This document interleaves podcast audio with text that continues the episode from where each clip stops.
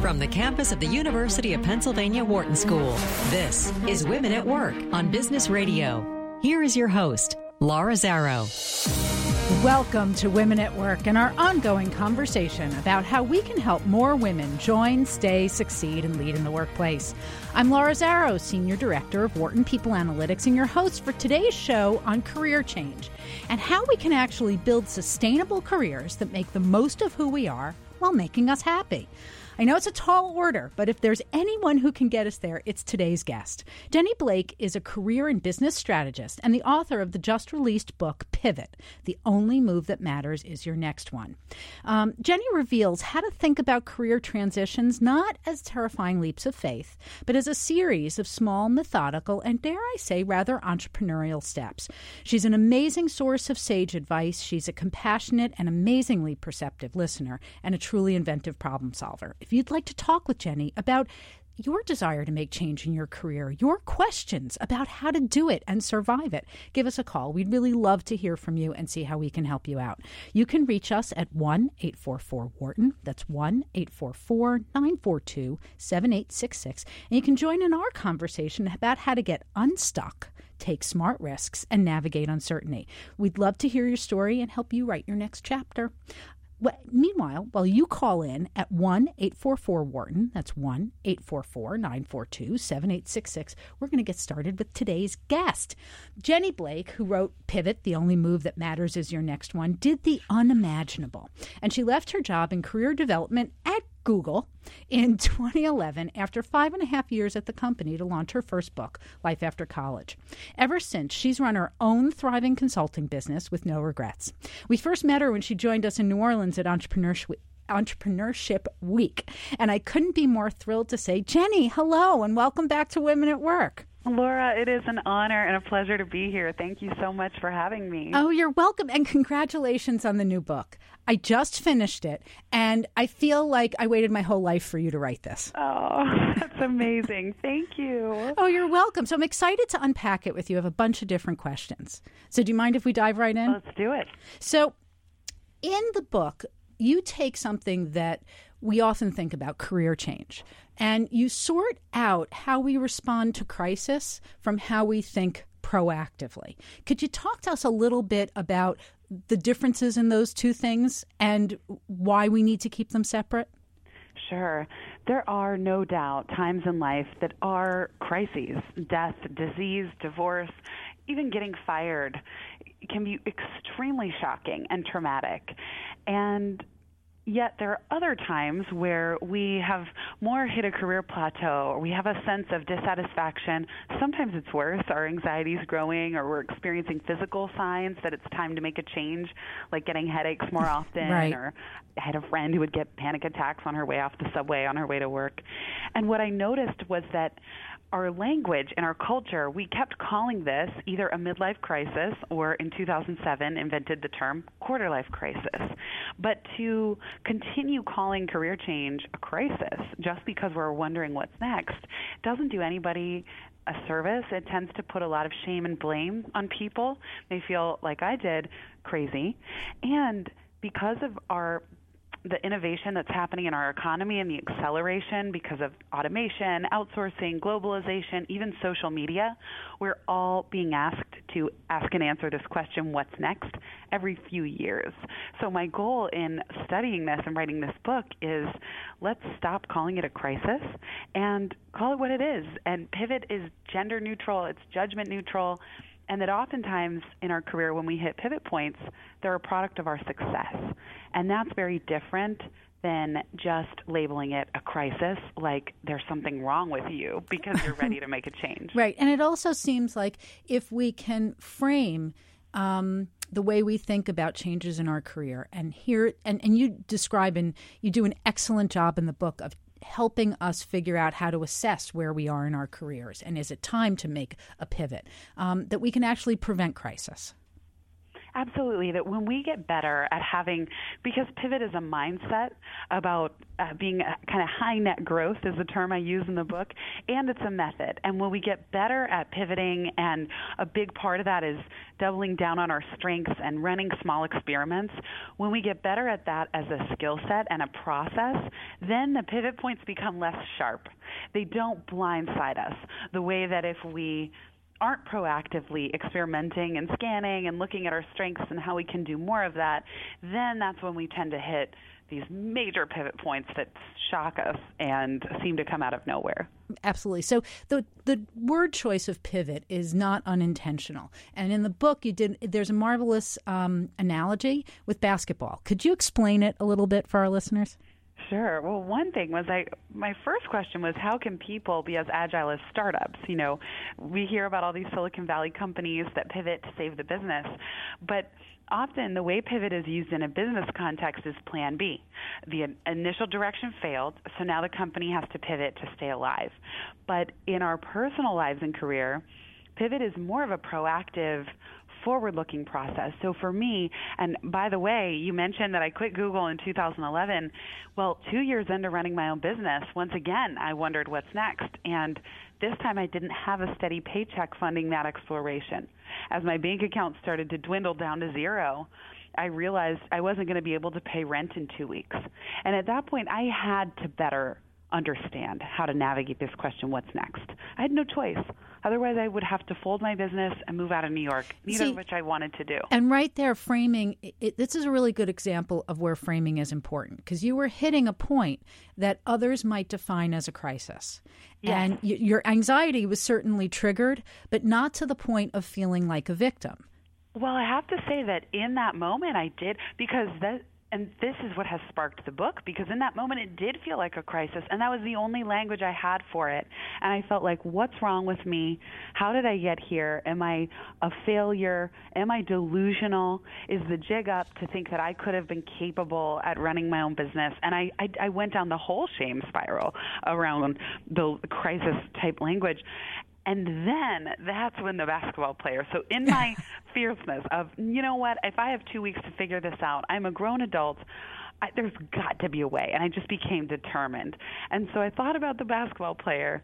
And when they stop dribbling, they ground down with their plant foot. And that foot stays grounded and planted and is a source of stability while they scan for options with their pivot foot.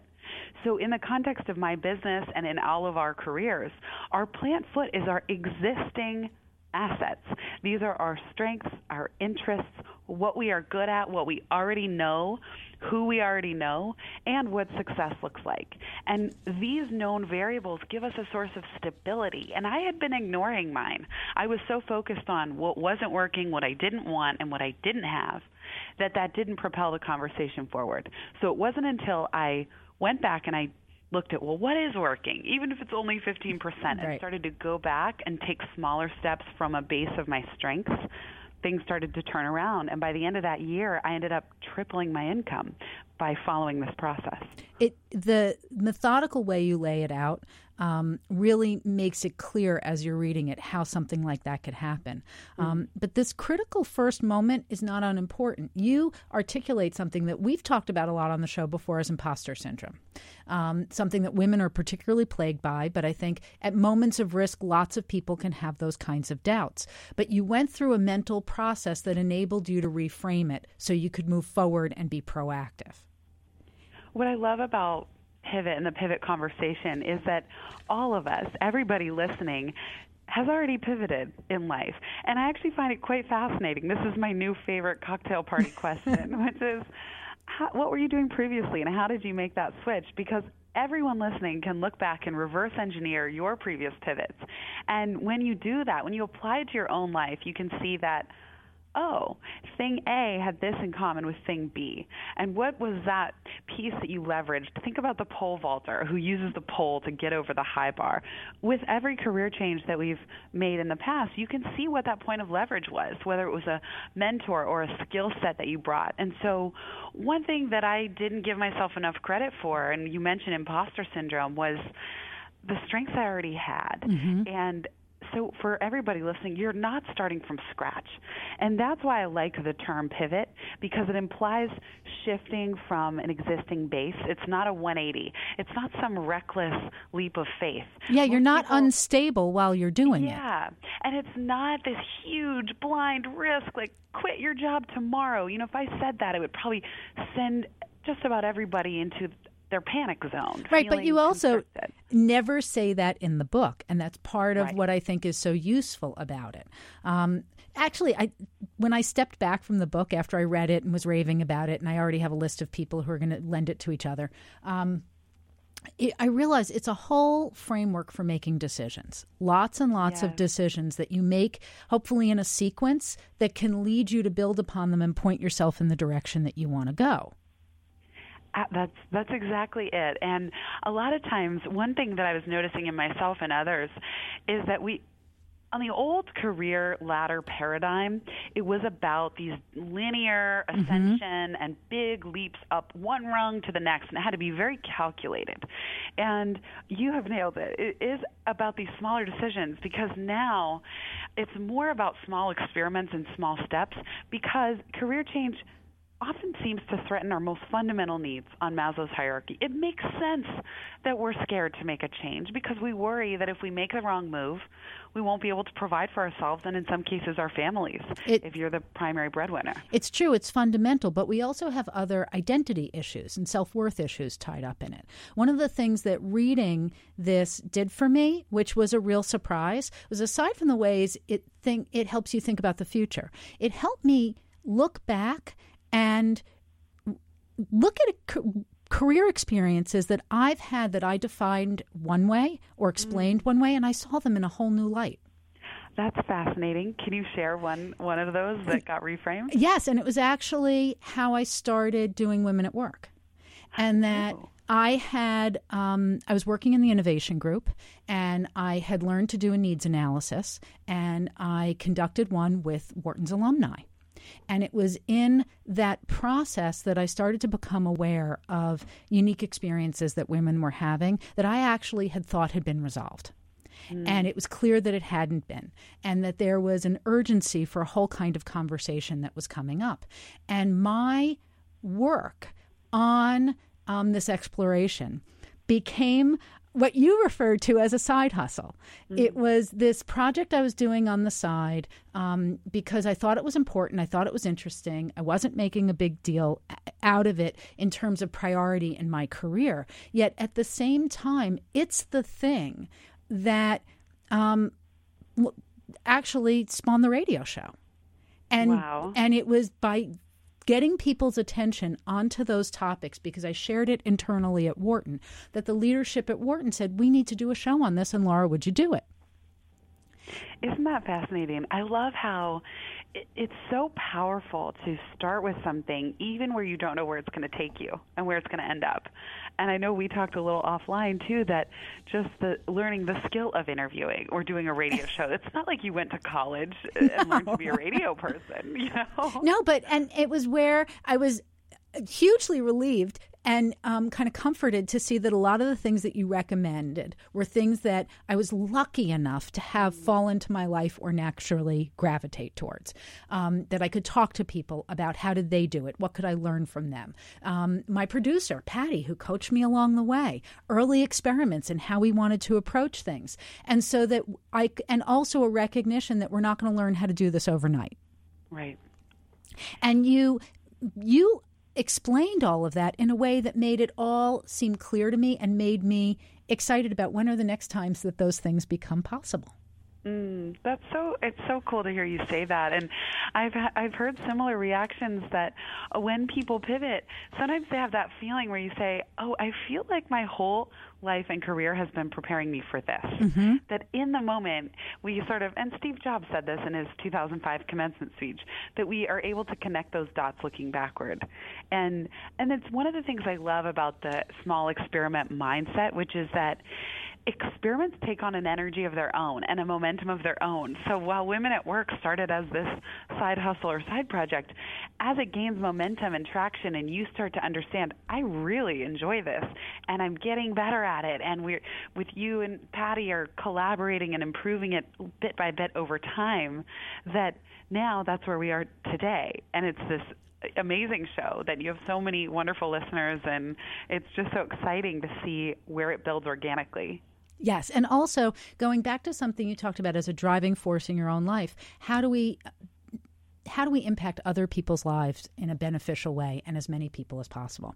And by the way, to that end, I'd like to invite, if you're listening and you would like Jenny's help in figuring out how you're going to start your next pivot, um, are you contemplating a career move? Are you wondering how to navigate it? Give us a call. We really would love to hear from you. You can reach us at one eight four four Wharton. That's one eight four four nine four two seven eight six six. So, Jenny, I want to talk about some of the structure of the book for a minute, because I thought it was really brilliant in how you laid it out. You've got clear stages of planting, scanning, piloting, launching, and leading. Could you talk a little bit about um, why these stages are so important and so distinct from one another? Sure. So the first three, plant, scan, pilot, are really a cycle, and they can be repeated as many times as necessary as a general process and habit in our lives. And if we go back to the basketball player analogy, so plant, again, is about your strengths, your values, and what success looks like a year from now. And so that brackets the pivot. Now you know where you are now, where you want to end up. Scanning is for people, skills, and projects that are compelling and that are based on your strengths. So you're not a lot of go-getters. A lot of people I speak with, they, they think to themselves, I'm at a pivot point, what's out there? And they immediately go to scanning. They skip right over plant altogether. And that's where it can feel like they're scanning without a plan, and just that tireless, let's say if someone's job searching, I'm looking at one hundred job sites a day, I'm sending one hundred resumes, nothing is working. That's usually when they've gone straight to scanning without mm. planting first. And then the third stage is piloting. That's small experiments to test the three E's. One, do I enjoy this new area? Two, can I become an expert at it, and do I want to? And three, is there room to expand? So what's interesting, if we look at Women at Work, you immediately could say, do I enjoy this? Yes. Oh, absolutely. I'm fascinated. Right. And then, and then can I become an expert at it? You know, you can learn from Patty, and like you said, you just over time you get practice and you get better, and then there's a room to expand, and you've clearly done that. So it's cool that, that using that framework, that can help us test which of our pilots deserve more attention and then which ones don't resonate or don't click and we can let go of. The person so, I'd like to, I'd actually like to interrupt yeah. for a second, because there's somebody I'd like to give some attention to, and it's Michelle, who's calling from Austin, Texas. Oh, Michelle, great. Thank you so much for joining us here on Women at Work. What's on your mind today? Hi, thank you for having me. I appreciate it. Um, so I've actually always worked in corporate America in the medical industry, in molecular diagnostics or some type of medical sales or pharmaceutical.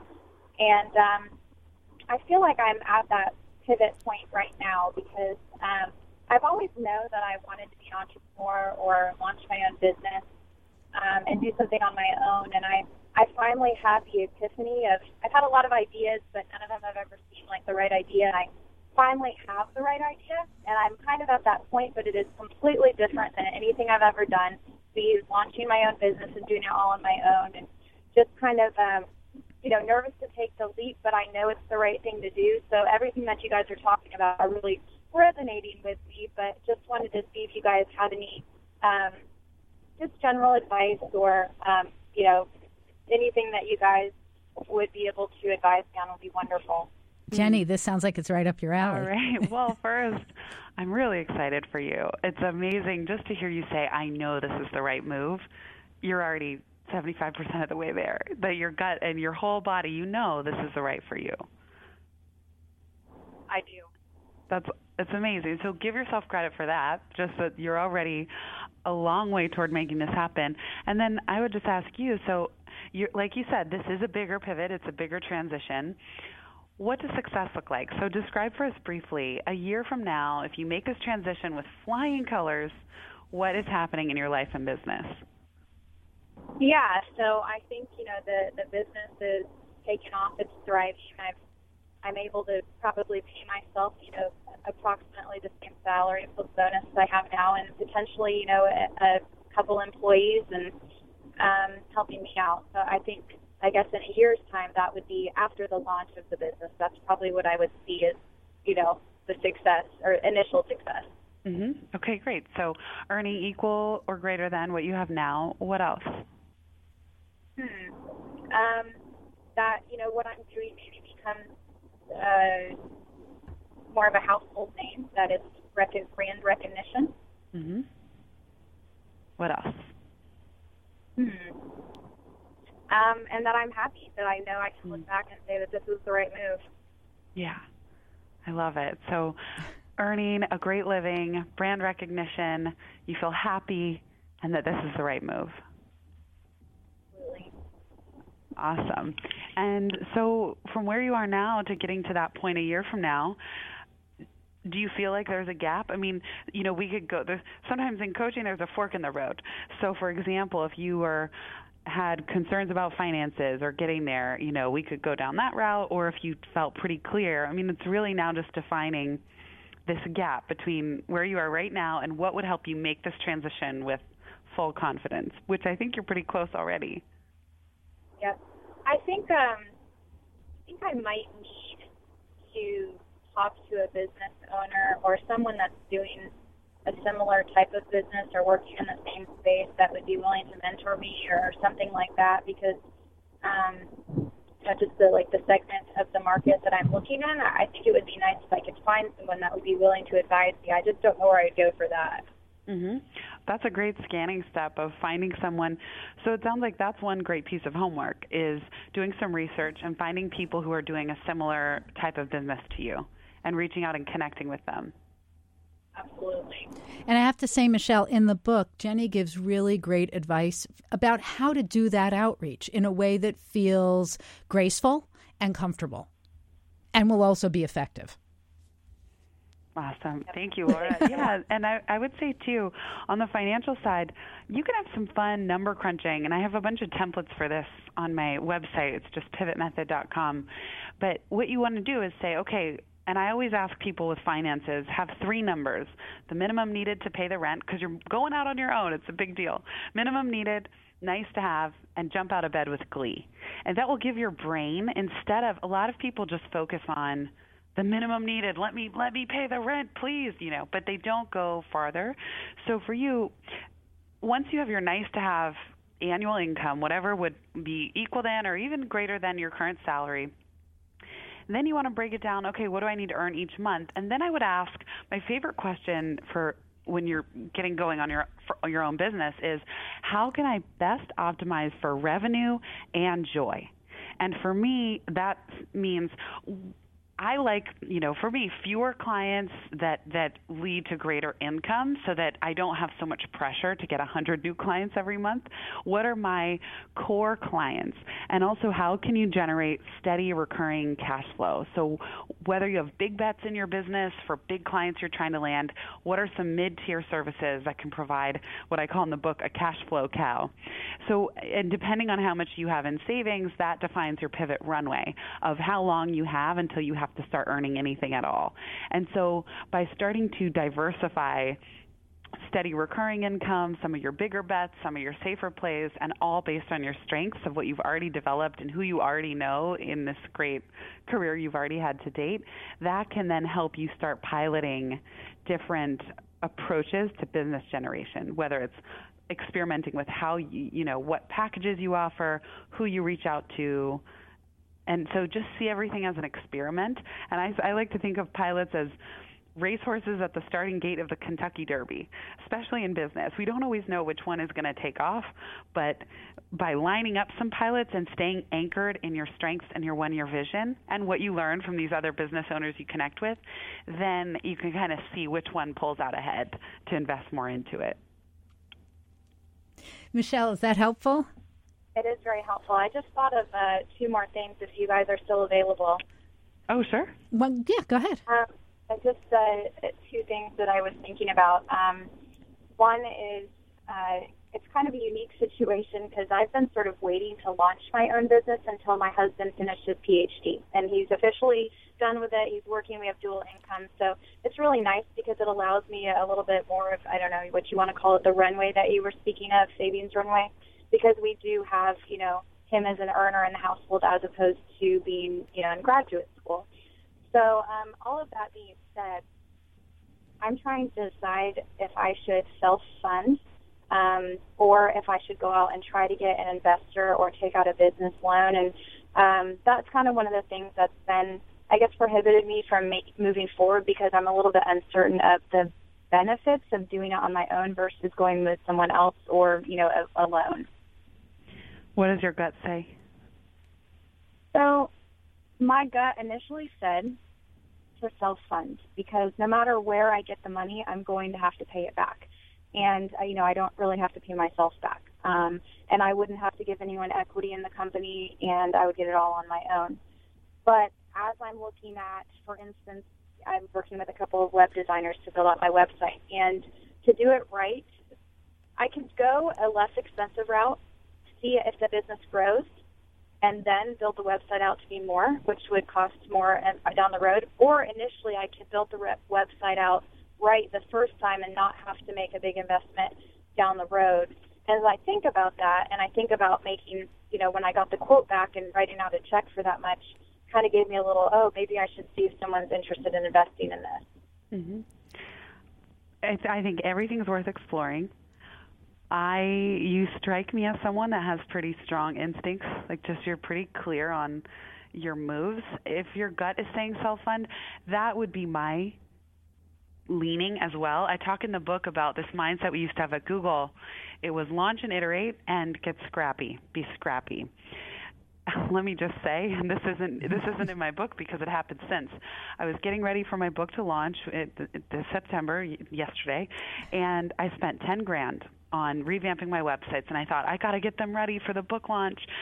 ten thousand dollars. I spent five months. When I got the sites delivered, they were, and now granted, my sites have been around ten years. They're like rickety old mansions. But essentially, I had so many problems because of the complexity and working with the developer. She stopped speaking to me that two weeks later, after having paid that money, which I didn't have, work was slow leading up to the book launch because I was in between big things. I rebuilt the sites myself in three days. I literally lit ten grand on fire, if not more, and five months of my time. I overinvested. And so all I can say is specifically on the subject of websites, start scrappy. There's really Absolutely. No reason not to. Squarespace is beautiful. And I'd say that's something you can easily improve over time. Um, on that note, Jenny, we're going to take a pause for a moment. Michelle, thank you so much for calling. Yeah, thank you, Michelle. I appreciate your courage. Good luck with everything you're doing. When we get back from our break, we're going to talk more about this entrepreneurial mindset of iteration, um, how to stay scrappy, and how you can actually do this within your own firm with Jenny Blake, author of Pivot, The Only Move That Matters Is Your Next One. I'm Laura Zauer at Women at Work. Give us a call at one eight four four W H A R T O N, and we'll be back in a moment. You're listening to Women at Work on Business Radio, SiriusXM one eleven. Here again is Laura Zauer. Welcome back to Women at Work and today's conversation about career change and how we can build sustainable careers that make the most of who we are while making us happy. Um, my guest today is Jenny Blake. She's a career and business strategist and the author of the fabulous just-released book, Pivot, The Only Move That Matters Is Your Next One. Um, we've been taking calls, and if you'd like to join in and get Jenny's uh, incredible advice, give us a, just dial us up, one eight four four W H A R T O N. That's one eight four four nine four two seven eight six six. And you can ask Jenny how you can approach your next pi- your next pivot. Um, and so, Jenny, welcome back to Women at Work. Thank you so much, Laura. Thanks for having me. Oh, of course. Before the break, um, when we were talking with Michelle, um, she was tapping into, I'm happy to say, a lot of things that are in your book, but in particular, um, and you told this wonderful story of your own website and when you should stay scrappy. And by the way, happy to talk with you about that offline, because that's one of the yes. places maybe I can help you, um, is talk to us a little bit more about this idea of Um, the iterative process and piloting, how you build up and build out without getting overcomplicated too soon. Well, I love that Michelle brought up the website example, because I even share that as an example in the book, because I work with so many new entrepreneurs or solopreneurs who the website is their first big expense that they're considering. Should I put down ten or fifteen grand on a full brand strategy and a full-blown custom website? And it's often not necessary. And whether it's the website or anything else that we're looking at as some big investment up front that we're not sure if it's going to pay off. We don't know for sure. Doing something like a website is not a direct revenue generating activity. And so it's much, I, I really believe in starting scrappy. And that means that yes, if you use a pre-built template, and I know we're going down the re- website rabbit hole a little bit, but I just share this to say, you can start a lot smaller than you think. Yes. Because often it's it's not just about the website. It's about the pressure we put on ourselves to get things right, right out of the gate, or be perfect, or somehow go from zero to sixty overnight, whether you're starting your own business or you're trying to make a new career move. After, actually, when a lot of coaching clients come to me, one of them was a senior level director in engineering at Google with uh, a family at home. This person was the primary breadwinner, and he'd been working at Google ten years, and he said, I, it's time for me to make a change. I usually ask first, is there anything else you can do within the company? Mm-hmm. So I'm not the one saying, go ahead and quit overnight. I'll right. often say, can you look for something? Can you invent your own job role within the company? Can you pivot internally or go so sideways? In in doing that, it's almost like a pivot within a pivot. And that by running pilots and, and building incrementally, we it's almost like parallel parking, that you just make so many little changes that ultimately you get there, but you do it in such a way that you learn and get new information at every step. Absolutely. There's actually a lot in what you just said, so I want to kind of list them so we can come back to them. Um, so one is this issue that I want to come back to in a moment of um, the different ways that you can pivot your career. Some of it is by being truly entrepreneurial and starting your own business, but there are other ways that you can pivot within your organization. But either way, um, there's a a practice that you write about very articulately. It's a deep part of Silicon Valley and startup culture is the idea of the minimal viable product and why you build an M V P and how you approach it and what the benefits are of doing it. Could you talk to us a little bit about that? Sure. Eric Ries, who wrote The Lean Startup, popularized the concept of the M V P, the minimum viable product, as you said. And he talks about that that allows us to look at the build, measure, learn feedback loop. So he has his own process that he shares around M V Ps. So you build it, you measure, and you learn. And then that informs the next round. So, for example, again, trying to do something cold, trying to get it all going right away, there's not as much opportunity to measure and learn. Exactly. And so we don't, we're not psychic. You know? Right. And actually, this should be a relief. We're not psychic, and we don't have to be. Even now, I'm launching this book. It's a major pivot point for me. It's been three years of working on it. And I said last night at an event, I don't know what's next, but the thing I've learned from working on this book is that's okay. And so instead of me feeling like, oh, I got to have not just the minimum viable product, I have the most impeccable, guaranteed, ironclad success product. None of us can time the markets or our companies, or if we work within a broader company, what's going to go on. So instead, by diversifying our experiment streams, if not mm-hmm. our income streams, then we have more wiggle room and we have more options for which of those we really want to double down on when it starts taking off. Right. And it also becomes a learning process. Um, it lets us learn from and reframe failure by having the iterations that we can see. Does this idea work? What did work? What didn't work? How do I make it better? How do I build it? And that when you go through that process, whether you are designing a product or a website or shaping your own career or organization, um, you not only learn from the mistakes that you make and the things that you try, but you get new inputs along the way. And so you could actually over-design prematurely because you haven't made room for what you're going to learn. Exactly. Yes, and that there's so much data that we get at every step. And when we put a lot of times, you know, So for anyone listening to this call, I love how clear Michelle was. It's fantastic. I mean, yes. It's amazing that she said, I'm doing this, and I know it's the right thing. A lot of people feel uh, a, a step back from that, that I'm vaguely unsatisfied, but I can't tell if it's me. Is, is it, is the grass just always greener on the other side? Should I just sit down and stay put? Or do I need to make a move? And I'm nervous about that. And they're at this point of indecision. And so what happens when you try and put too much pressure to have the perfect product or the perfect next move instead of the minimum viable is that we we feel paralyzed. Mm-hmm. Nothing happens. And so for what you're saying, Laura, is break it down. What I'm saying, too, is break it down. Yes. If you are in a chunk it out. Such uncertainty and, and feeling kind of paralyzed, what are just some tiny things you can do? What's one next step you can take in the next week?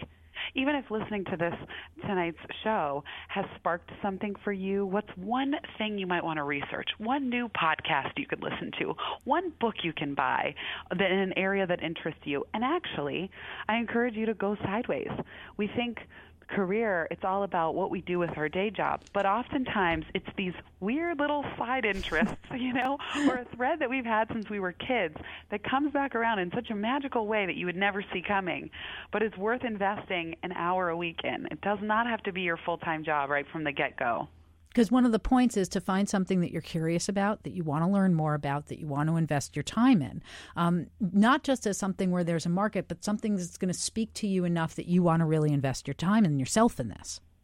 Yes, and and also following the threads of, I feel like sometimes people, and myself included, we fear, well, that's is that kind of a tangent off of my main thing? How I don't I don't see how that's going to connect, and or these skills, these weird. We think we have oh such a, but it's the weirdness, it's the unique skills that we have, the kind of freakish ways we're able to be helpful to people that end up being our biggest strengths, our uh, superpowers in waiting. My and whole so, career has been shaped yeah. by those weird moments. Has but, it really? Yes, but more on more on oh, me cool. later. In the meantime, I'd like to say, so if you'd like to give us a call and talk to Jenny about what are your weird things that you want to figure out how to maximize, you can reach us at one eight four four Wharton. That's one eight four four nine four two seven eight six six. And if you happen to be listening on your headphones at your computer at work and you want to do this quietly, you can email us at business radio at SiriusXM dot com.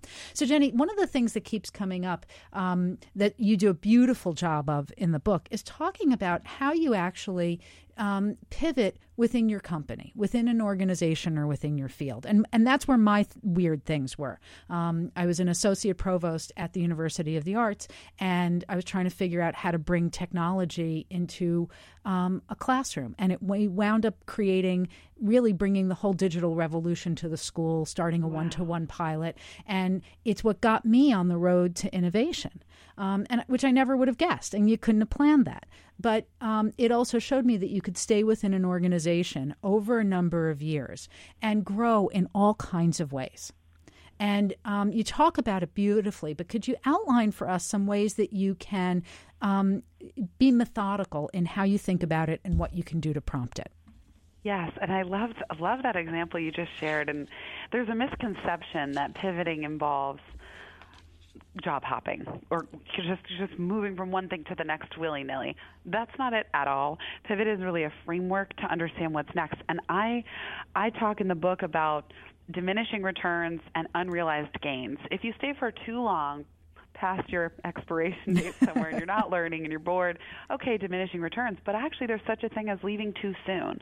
That if if I had left Google when I first hit a plateau from the AdWords product training team, I would have left huge unrealized gains on the table in terms of results that I generated. I created a global coaching program, uh, reputation. There was so much I gained that was not just financial by staying those extra two and a half years. And so one of the most untapped ways to pivot within an organization is getting involved. Just like you described, Laura, of being interested in emerging technology.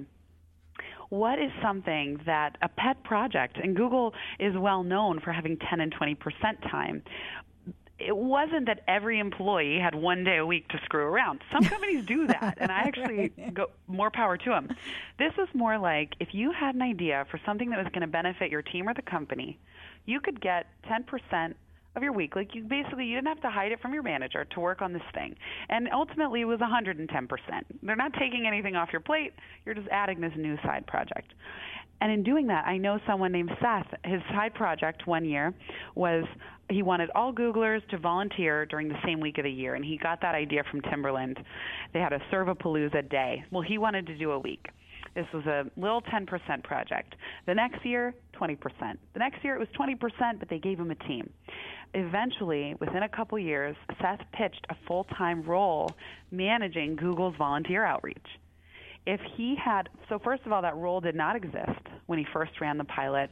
And secondly, he wouldn't have had the street cred. Mm-hmm. If he had five years ago said, I want a full-time role managing Google's volunteer outreach, they would have, they would have never said yes. But because he built this program and grew it from seven thousand the first year to twenty thousand, then they said, yes, there is a need for this. Yes, we do want to carve out a role for you. And so anybody can do that within your companies, and you don't just have to work at a place like Google. It's about mutually beneficial experiments and then proving their value and growing them. And and I have been so blown away by the kinds of roles people have invented for themselves. And that's the good news about this volatile economy, mm-hmm. is that it's also easier than ever before to create new roles for yourself. Well, the woman who's blowing me away is Jenny Blake, and she oh. is the author of the just-released book, Pivot, The Only Move That Matters Is Your Next One. Um, it's available in stores online now. You can also check her out at um, jennyblake.me backslash um, or pivot method dot com. So, Jenny, in that um, story about creating the service day at Google, the other thing that that taps into is what you were talking about before. He created a minimal viable product. He said, how do we start with this to prove the value of the idea, proof of concept, and then built it out from there. He didn't get lost in the big dream or the ten thousand dollars website. Yes, and many would say we're moving into a project-based economy, and that's why all that we've we've had this theme of projects come up so prominently, even on tonight's show, mm-hmm. because you know one could say, well, how does that apply to my career as a whole? And so the idea, and the reason the subtitle of the book, "The Only Move That Matters Is Your Next One," it's a little bit tongue-in-cheek, but it's also kind of like about staying present. That the world is changing so quickly that by focusing on projects, and there's a lot of pressure. For any of you who read personal development books, there's often a question like, what's your life purpose? What's your mission? And but no pressure, right? Yeah, right. And so some people feel bad about themselves that, oh, no, I don't know what my life purpose is. And it's a really intimidating question. So instead, I talk in the book about project-based purpose. Let's just look at this next year or two of your life and your work and what you're doing and say, what's your goal here? What would you love to get out of this time and this phase? And I use a framework I call give, receive, achieve. And that way it's not just about me, me, me. It's what do I want to give? How do I want to impact the world or my family or my community through this, this project that I'm on right now? What do I want to receive? What would feel really good to learn, or how can I grow? And what do I want to achieve? What kind of results would I be absolutely thrilled to implement? And Again, and so like Laura described, you can do this, and you have a set of projects within a company and mm-hmm. then pivot within your role within the company. Even if you don't even change teams, you could pivot to a different team. You could pivot to a different organization in the business. Then you could pivot to another company. You could then pivot to your on your own. Sometimes people get pivoted, so they end up starting a consulting practice when they weren't even planning on it. Right, and they... so there's so many options for how things play out. There was a critical piece of advice that you gave in the book about how to get the ball rolling on that. And um, it ha- and it's also something we've talked about here on Women at Work, is how to ask for what you want, how to be proactive about it, um, how to find the language for it, and how to find the courage for it. Could you talk with us a little bit about this? A lot of people say, network. If you want to make a change, it's all about networking. And even the word itself makes people feel dirty. I, I think of networking as two things. One, building friendships. Laura and I, and Patty too, we met in New Orleans, and I just had so much fun with them. I just thought, I've got to know these two women. Yes. I don't know how we'll keep in touch, but please, you know, when you get that, like, let's do this feeling. So that, to me, is a really exciting look for that when you're thinking about a pivot, and look for, even if you never speak to someone, maybe there are, again, podcasts or books, or you can learn from afar. But the other piece is, like you said, Laura, getting clear on how the friends that you do have can be most helpful. So I have a template on my website. It's called the Network Email Mad Lib. And the way I recommend you do this is three parts and just three short bulleted lists. And you, you frame it up by saying, hey, I'm contemplating a career change. Here's a little bit about me, three to five bullets. Here's the type of company I'm looking for, three to five bullets. And here's the type of role that I'm looking for and that I think I would be the best fit. If you're going into self-employment and you're trying to generate business, once again, you can say, here's a little bit about me, three to five bullets. Here's a little bit about who I'm hoping to work with, my ideal client, three to five bullets. And here's what we'll do together, because I work with a lot of coaches. Nobody really knows what coaching is. So if you say to your friends, hey, I'm looking for coaching clients, can you forward this to people you know? Nobody's going to reach out. But if you say, I'm doing uh, career change strategy sessions, and so if you have a friend that is wondering what's next, send them to me and we'll look at their strengths, you know, and you, you really get clear. That's how then it's easy for your network to forward that to people they know, to say, oh, I immediately thought of you. And even if they don't think of someone who's a fit right away, you've now planted a seed in their mind. And so the serendipity lottery tickets grow that you've now thrown out yes. into the world, or to use the seed metaphor, can start sprouting. Right. And so this is both um, practical advice that it's actionable, it's something you can follow, but it's also building on the idea of having a certain amount of courage. And you talked beautifully in the book about when does courage really make itself evident? Oh, gosh, yes. Let me say, you know, it's so easy to, when Laura's interviewing someone, to we sound like an expert. And we are. We've studied an area. But I am such an advocate for fear and insecurity and uncertainty. And let me be just the first to say that um, I don't feel courageous before I do things. And I say in the book, build first, courage second. You've got to build, and you just start taking the steps. There's no, there's no courage that, that descends from the heavens first, that then we start making steps. I mean, in some cases. But more often what happens is, in taking action, we get little courage cookies on the other side. The universe the courage cookies. Carpet. Yeah, little courage cookie. Have you ever had that experience where you take a bold step and you get this little cookie, this little reward on the other side, like it works, or someone then connects you to someone else, and there's this reward that says, you did it, keep going. And so um, if you are listening to this and you have fear and you have doubt and you have insecurity, you're human, and it means that you're chewing on something big enough for you. And the studies even show the smartest people rate themselves lowest in terms of I Q, and the people with the lowest I Q rate themselves far higher. So actually, you know, having those doubts and insecurities means that you're a self-aware human being who cares about what you do, and you care about meaning and impact and adding value to the world. And so I say, no need to banish those things, and on the one hand, and no need to wait for courage on the other. Just start taking steps, and the next ones after that will make themselves clear. Jenny, uh, I can't thank you enough for what you give to our listeners, the impact you're making on the world, and for making time to spend with me on Women at Work today. It is always so much fun to talk to you. Likewise, thank you. This is the highlight of my week, and huge thanks to everybody for listening. Oh, absolutely. Good luck with everything you're doing, and hopefully we'll talk to you soon. So that was Jenny Blake. Jenny is a career and business strategist. She's the author of the just-released book, Pivot, The Only Move That Matters Is Your Next One. If you would like to learn more about what Jenny's doing, she's got an incredible website. So despite what she said about having launched a new website um, and needing to scrap it and go back to Squarespace, um, Jenny, the real gift gift isn't just the design, it's that she has a whole host of really amazing exercises, information, and links that you can check out. So you can go to http colon backslash backslash www.pivotmethod.com backslash. Also, you can go to jennyblake.me backslash, and her Twitter handle is at Jenny um, underscore Blake. Um, you'll see whether it's in the book or online. There are exercises that can take you through every single stage of the process.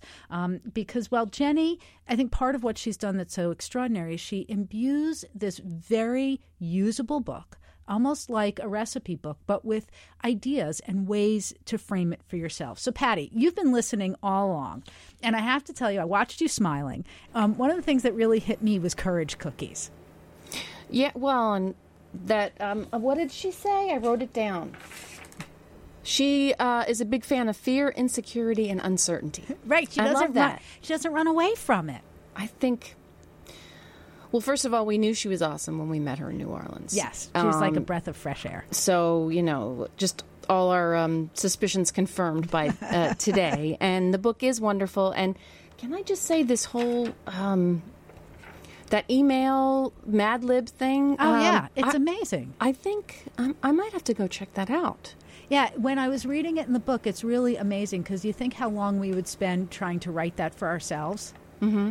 Like, we would get all wrapped up in our own head, swirling around with, how do I do this gracefully? How do I do this nicely? Oh, I can't say that. And she really lays it out in a way that seems so natural. Mm-hmm. I think I should clarify that I'm I'm not looking to pivot at this at this particular time. We like you where you are, madam. I love my job so much. Dan... Laura, you make Wednesday special. You do so, for us, too. Yeah, just... Even though one of the things that she talks about, um, it's a beautiful part of the end of the book, which we didn't get a chance to, to go into with her, is when you're in the position as a leader. Mm-hmm. You know, and we talk about join, stay, succeed, and lead. How do you help the people on your team pivot? How do you make an environment that's conducive to growth and experimentation? Um, because really the best bosses are the ones that help you grow and thrive and move on to your next gig. Um, that is true. Um, I strive for that as a boss. Um, I'm working on it. I'm working. I think I need I need to book a few more leadership guests on Women at Work. Ah. No, but the thing is, look, you at least get to keep listening every day to all of these amazing people and learning from them. And I see the ways that you then cultivate what we do here. And it's a real testimony what Jenny's saying about constantly learning and growing. Well, yeah, and um, I appreciated what she said about you and I teaching each other things, mm-hmm. um, and it's true. Uh, we've come a long way we have. From the first few shows. So speaking of coming a long way, I just want to share something, because when she was talking about courage cookies, you mm-hmm. know, I often come back to this, is marathon training. Because to me, marathon training is like the big metaphor for life. Mm-hmm. Um, in it, when you say you're going to embark on the marathon, like, I'm going to go run twenty-six point two miles. Well, there is no way in hell I could do that starting right now. But the way that you start training for a marathon is first you run three miles, then you run five, then you run seven, then you drop back to three, maybe four.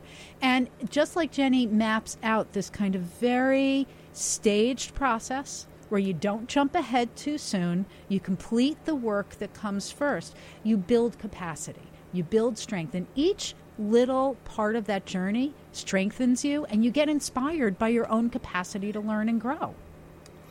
Baby steps. Exactly. And chunking it out. And chunking it out. I like that. Did you make that up? Actually, I have to credit it. It was my running coach. Oh, okay. So when I was starting to grapple with, so I'd made it through, you know, three, five, seven. My long runs were now going up to like twelve, thirteen, fourteen miles.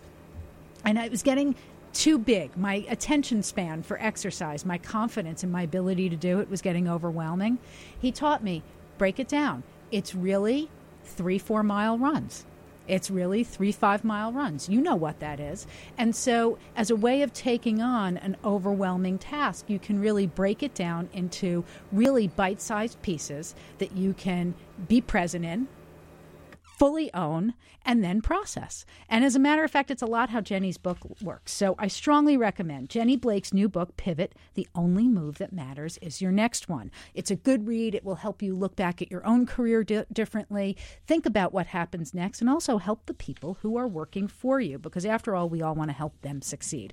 So with that, I'd like to thank Jenny. I'd also like to thank Patty Hall, our sound engineer, Dan Baker, our wonderful callers, and our production assistant, Allie Freed.